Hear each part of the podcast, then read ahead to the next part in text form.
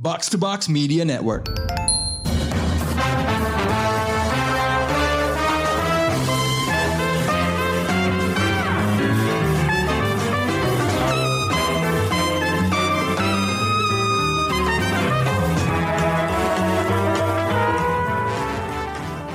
Hai pendengar Showbox, balik lagi di segmen terbaru Showbox Nostalgia View.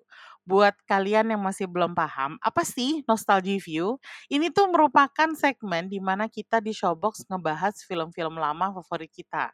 Tadinya kita memakai segmen Out of the Box buat membahas film-film jadul, kayak Blade waktu itu. Tapi kayaknya seru juga kali ya kalau dibikinin segmen khusus, makanya lahirlah Nostalgia View. Nah, setelah ngebahas dua serial Perang Dunia 2 di episode-episode pertama Nostalgia View, gue sekarang pengen ngebahas sebuah trilogi film fantasi yang sempet ngetop di era 2000-an. Ayo, apa? Bukan Lord of the Rings loh ya. Yang mau gue bahas adalah trilogi Narnia yang digarap oleh Walden Media, Fox, dan Disney.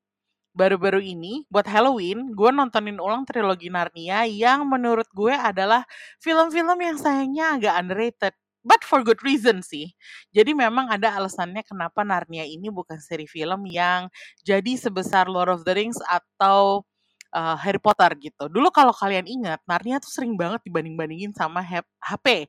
Dia muncul jadi salah satu pesaing Harry Potter di bioskop karena nampilin tokoh anak-anak yang berpetualang di dunia penuh sihir. Tapi buku-buku yang jadi materi adaptasinya dirilis udah sejak tahun 50-an oleh C.S. Lewis. Dia literature bro-nya J.R.R. Tolkien deh menurut gue.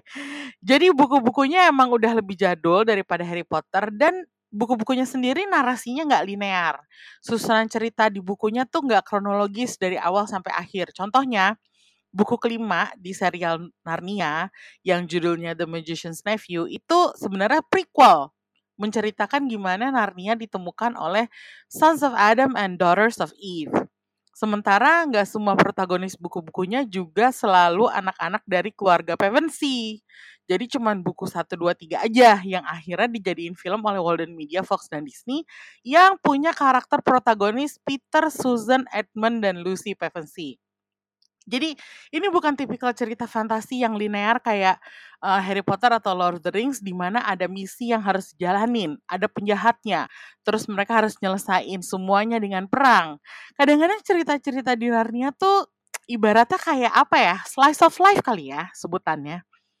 C.S. Lewis juga kayaknya orangnya taat beragama banget. Jadi banyak yang bilang bahwa buku-buku Narnia itu semacam alegori untuk agama.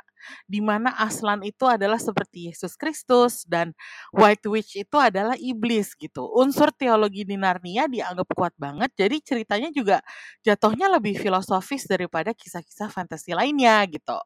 Nah, film-filmnya yang disutradarai oleh Andrew Adamson, dua film pertama dan film ketiga oleh Michael Apted, berusaha untuk bikin ceritanya lebih adventure. For the most part, mereka cukup berhasil sih. Kalau lo baca buku-buku Narnia, terus lo nonton film-film adaptasinya, rasanya beda banget deh. Film-filmnya jauh lebih exciting karena banyak actionnya dan dramanya ditambahin. Sementara buku-bukunya tuh lebih bikin mikir, merenung, mungkin cenderung boring buat yang suka sama action fantasy macam Lord of the Rings gitu. Tapi dari tiga film yang tayang di layar lebar, yang masing-masing dirilis di 2005, 2008, dan akhirnya di 2010, hasilnya juga nggak sama semuanya. Mungkin kalau ngebahas mana film Narnia yang terbaik, jawabannya juga nggak bakal sama buat tiap orang. Gue inget uh, kritikus film di saat itu banyak memuji The Lion, The Witch, and The Wardrobe, film pertama, sebagai yang terbaik. Tapi kalau gue sendiri prefer Prince Caspian, film kedua di The Lion, The Witch, and the Wardrobe, kita kenalan sama Peter, Susan, Edmund, dan Lucy Pevensey yang diperanin oleh William Mosley, Anna Popplewell, Skander Keynes, dan Georgie Henley. Anak-anak ini cukup charming ya, meskipun gue merasa aktingnya di film pertama masih rada kaku tuh semuanya. Ya namanya juga aktor-aktor cilik lah, jadi nggak semuanya langsung bisa akting. Akting mereka baru jadi luwes di film kedua Prince Caspian, jadi harus nunggu tiga tahun dulu tuh waktu itu buat melihat perkembangan talent dan skill mereka. And anyway, Lion Witch Wardrobe itu punya Tilda Swinton sebagai villain, The White Witch, yang menipu Edmund supaya bisa menguasai Narnia. Yang juga jadi bahan omongan adalah James McAvoy sebagai Mr. Tumnus. Untung banget ya, film ini punya dua aktor itu, jadi mereka bisa lumayan mengangkat akting empat anak-anak baru ini buat jadi lebih serius gitu di layar. Terus harus diakuin sosok Aslan, singa Narnia yang wah grand banget gitu, itu disuarain oleh Liam Neeson. Itu tampilannya cukup epic, jadi sampai akhirnya penampilan si singa satu ini juga menonjol gitu. Padahal ini adalah di era di mana film-film live action dengan binatang belum jadinya tuh belum kayak Jungle Book atau Lion King-nya Disney yang baru-baru ini tayang. Jadi teknologinya juga lebih basic dan kalau ngelihat tampilan Asan masih adalah sedikit-sedikit kayak ke sana oh ini ini mungkin animatronik kali ya gitu. Anyway, penampilan Aslan itu untungnya cukup megah dan sesuai dengan reputasinya sebagai penguasa Narnia. Dan karena yang nyuarain adalah Liam Neeson, sosok Aslan jadi lumayan berwibawa dan garang gitu ceritanya sendiri sih buat gue standar ya empat anak masuk ke dunia lain terus mereka harus bantuin warga di sana buat merangin uh, penyihir jahat gitu. Gue sebenarnya dulu pas nonton ini nggak mikirin hal ini sih tapi sekarang ditonton ulang kok ada kayak semacam simbolisme dari uh, white savior syndrome ya. Emang di sini warna kulit orang-orangnya nggak dibahas dan lagi pula ini dunia fantasi di mana kebanyakan warga Narnia sebenarnya adalah hewan dan tumbuhan antropomorfik alias hewan dan tumbuhan yang menyerupai manusia. Tapi ada perasaan bahwa empat anak keluarga Pevensey itu tampilannya typical English banget, white, keluarga middle class dan mereka tuh tiba-tiba nyelamatin warga yang tertindas gitu. Meskipun musuhnya sendiri juga disebut White Witch ya. Jadi gue merasa, aduh mungkin itu nggak bisa dibilang mereka adalah White Savior juga. Tapi kalau sedikit-sedikit salah langkah aja, ini bisa jadi hal yang nggak nyaman buat ditonton. Tapi terlepas dari kasus White Savior itu, gue merasa filmnya cukup entertaining meskipun gak seru-seru banget. Kalau dibandingin sama film-film Harry Potter yang awal sih, menurut gue film-film Harry Potter itu jauh lebih seru. Mungkin karena level produksinya yang Narnia ini sedikit di bawah Harry Potter ya. Kalau Harry Potter tuh kan set banget, mereka ada di Hogwarts yang desain dan konstruksinya wow banget di layar gitu. Sementara Narnia ini lebih banyak nampilin landscape, alam bebas, desain yang uh, desainnya yang lebih rustic gitu. Tapi landscape-nya juga nggak semegah Lord of the Rings, jadi mungkin sedikit di bawah lah. Apalagi terus adegan perang di film pertama itu skalanya mungkin masih lebih kecil dibandingin film-film lain yang nampilin fantasy battle. Makanya buat gue nonton Lion Witch and the Wardrobe itu memang seru meskipun ya nggak heboh sih. Nah, baru di Prince Caspian, gue merasa ada peningkatan kualitas sinematis ya.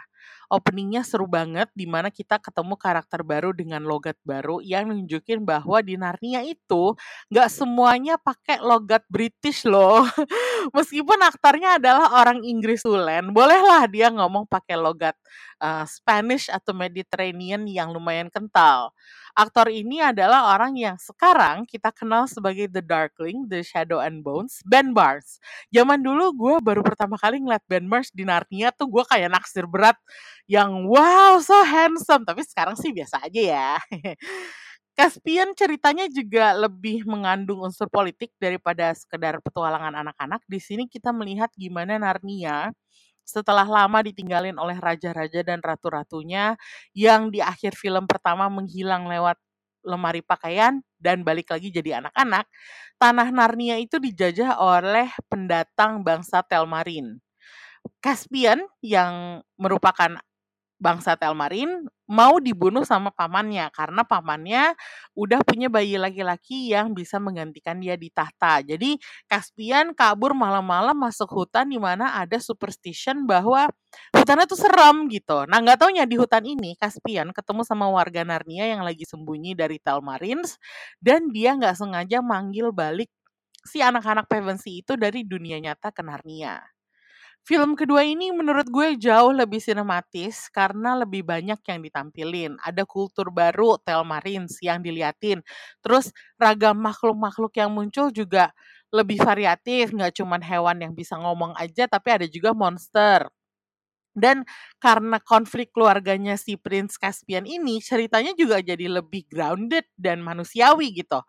Pamannya Caspian, Miras, dan jenderalnya yang namanya Glozel, uh, sama antek-antek pamannya yang juga namanya so Sopespian, itu menyajikan drama yang jauh lebih menarik daripada cerita keluarga Pevensey doang di film pertama. Mungkin karena mereka semua lebih mature ya, jadi ceritanya juga nggak cetek gitu. Dan pada saat akhirnya Caspian ketemu si empat anak Pevensey itu, ada percikan-percikan yang akhirnya bikin lima orang ini jadi berperan tinggi gitu. Konflik leadership antara Peter dan Caspian itu lumayan seru.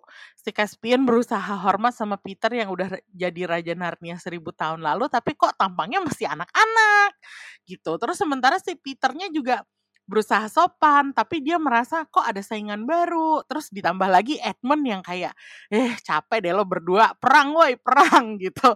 Jadinya lebih seru aja karena ada intriknya nambah gitu. Adegan-adegan actionnya, baik waktu mereka menginfiltrasi Istana Miras buat serangan dadakan yang gagal maupun big battle di akhir film, itu juga lebih terarah, kayak diaturnya lebih rapi, lebih terkoordinasi dan actionnya tuh juga nggak cuma satu tipe aja kayak standar pakai pedang dan panah, tapi sekarang ada juga lempar-lempar batu yang jadiin bom gitu. Terus ada tanah yang dilongsorin, ada adegan terbang pakai griffin, terus dikejar-kejar sama makhluk yang nggak kelihatan mata, tapi ternyata itu tikus kecil yang jago main pedang. Dan semua itu jauh lebih seru dan adegan duel antara Miras dan Peter itu bahkan lumayan sinematis ya.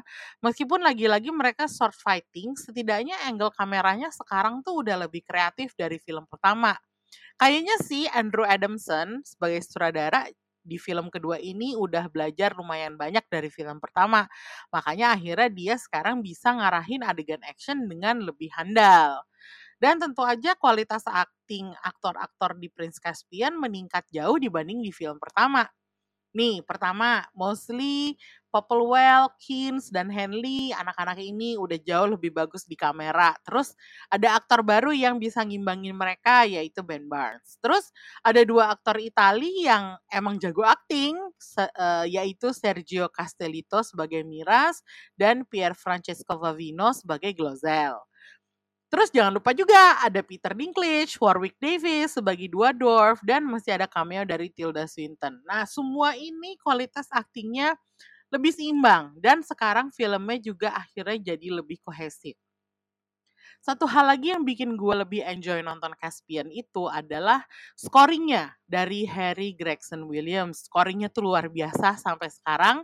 Di tahun 2023 pun gue masih suka banget dengerin soundtrack uh, album Narnia yang kedua ini. Karena scoringnya epic cocok banget sama adegan-adegannya dan bahkan kalau didengar tanpa nonton filmnya kedengerannya tuh masih enak banget gitu. Mana terus endingnya film ini tuh adalah lagu The Call dari Regina Spektor yang syahdu banget jadi nostalgic dan agak sedih gitu.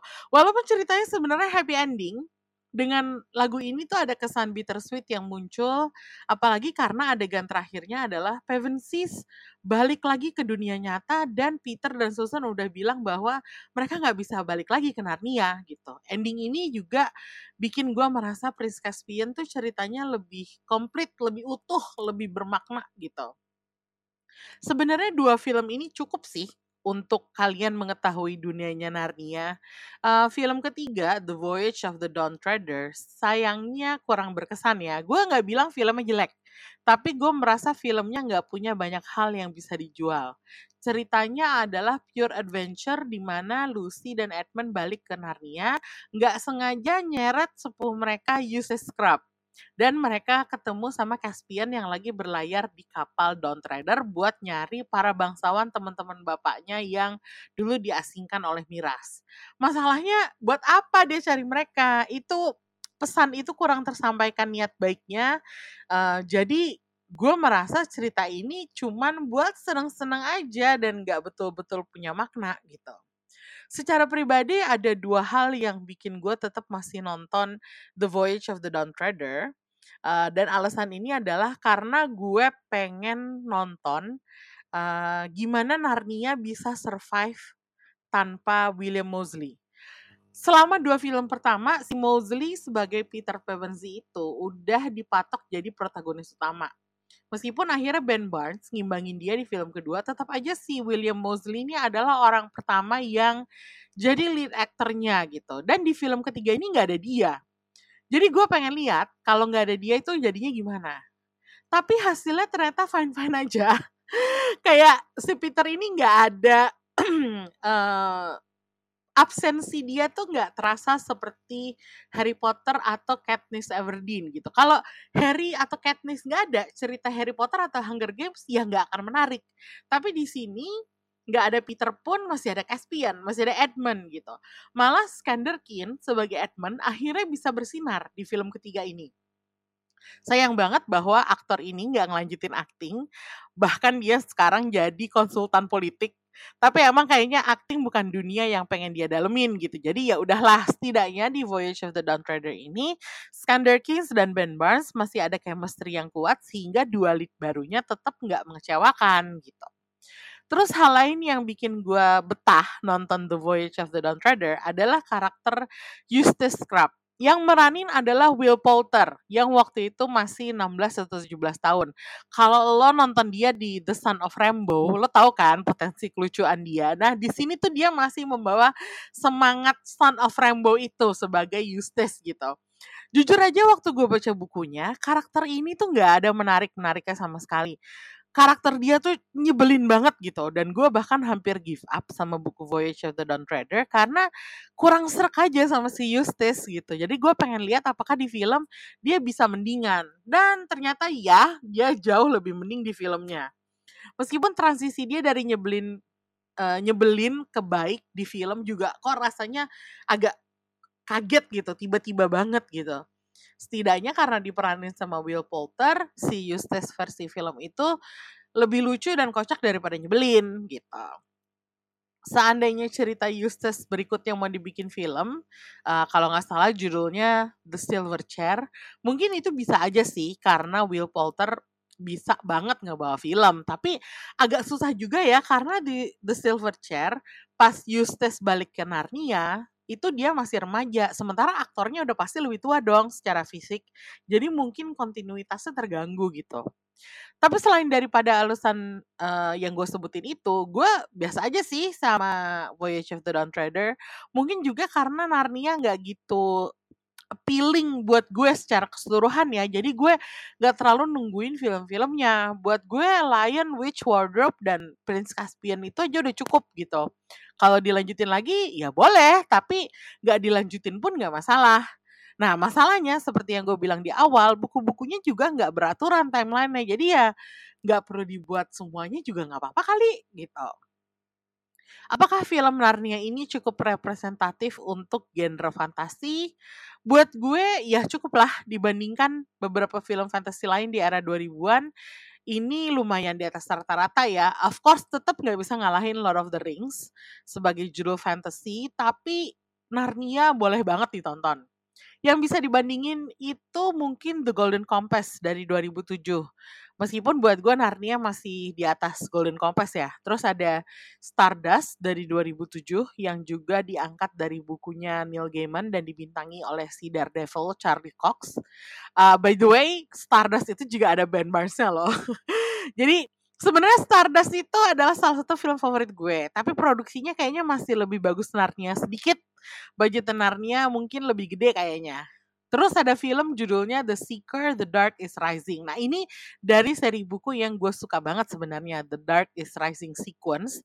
Tapi sayangnya adaptasinya ah, kurang lah ya. Dan uh, bahkan bisa dibilang uh, adaptasinya tuh sama mengecewakannya dengan Eragon yang flop banget dibandingin bukunya. Jadi aduh mendingan daripada lo nonton The Seeker, The Dark is Rising dan Eragon, mendingan nonton Narnia aja deh gitu. Sebentar lagi Christmas, jadi film-film Narnia cocok banget buat ditonton saat libur Natal bareng keluarga. Misalnya, lo pengen sesuatu yang terlihat sejuk karena cuaca di sini masih suka panas ya akhir tahun ini. The Lion, The Witch, and The Wardrobe bakal nampilin kesan sejuk banget karena banyak esnya di filmnya.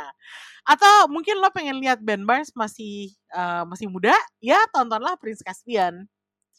Kabarnya Narnia ini bakal diproduksi lagi sama Netflix, jadi di reboot gitu ya istilahnya. Mereka punya rencana buat bikin serial Narnia dan Greta Gerwig udah diajak jadi sutradaranya. Nah, tapi bentuknya gimana, formatnya gimana, siapa yang main, itu belum ada kabarnya. Sebenarnya gue kurang optimis sama adaptasi Netflix ini. Menurut gue Narnia itu lebih cocok dijadiin film daripada serial karena emang materi aslinya uh, bisa dibilang tipis ya. Kecuali kalau mereka mau bikin cerita-cerita baru buat nambahin cerita yang udah ada di buku. Tapi itu kan jadinya fanfic ya, fanfiction gitu. Dan lagi-lagi ada masalah timeline dan kontinuitas yang gak linear itu yang juga pasti bikin pusing lah buat siapa pun yang nulis nantinya gitu. Well, gimana hasilnya nanti kita lihat aja. Semoga orang-orang yang tepat bisa menggarap serial Narnia ini nanti di Netflix supaya hasilnya nggak mengecewakan. Begitulah kajian ulang Showbox buat tiga film The Chronicles of Narnia di layar. Silakan ditonton ketiga filmnya di Disney Plus yang katalognya makin nambah aja dengan banyaknya film-film Fox yang gabung di sana. Selamat nonton Sons of Adam and Daughters of Eve. Sampai ketemu di Nostalgia View lainnya. Bye-bye.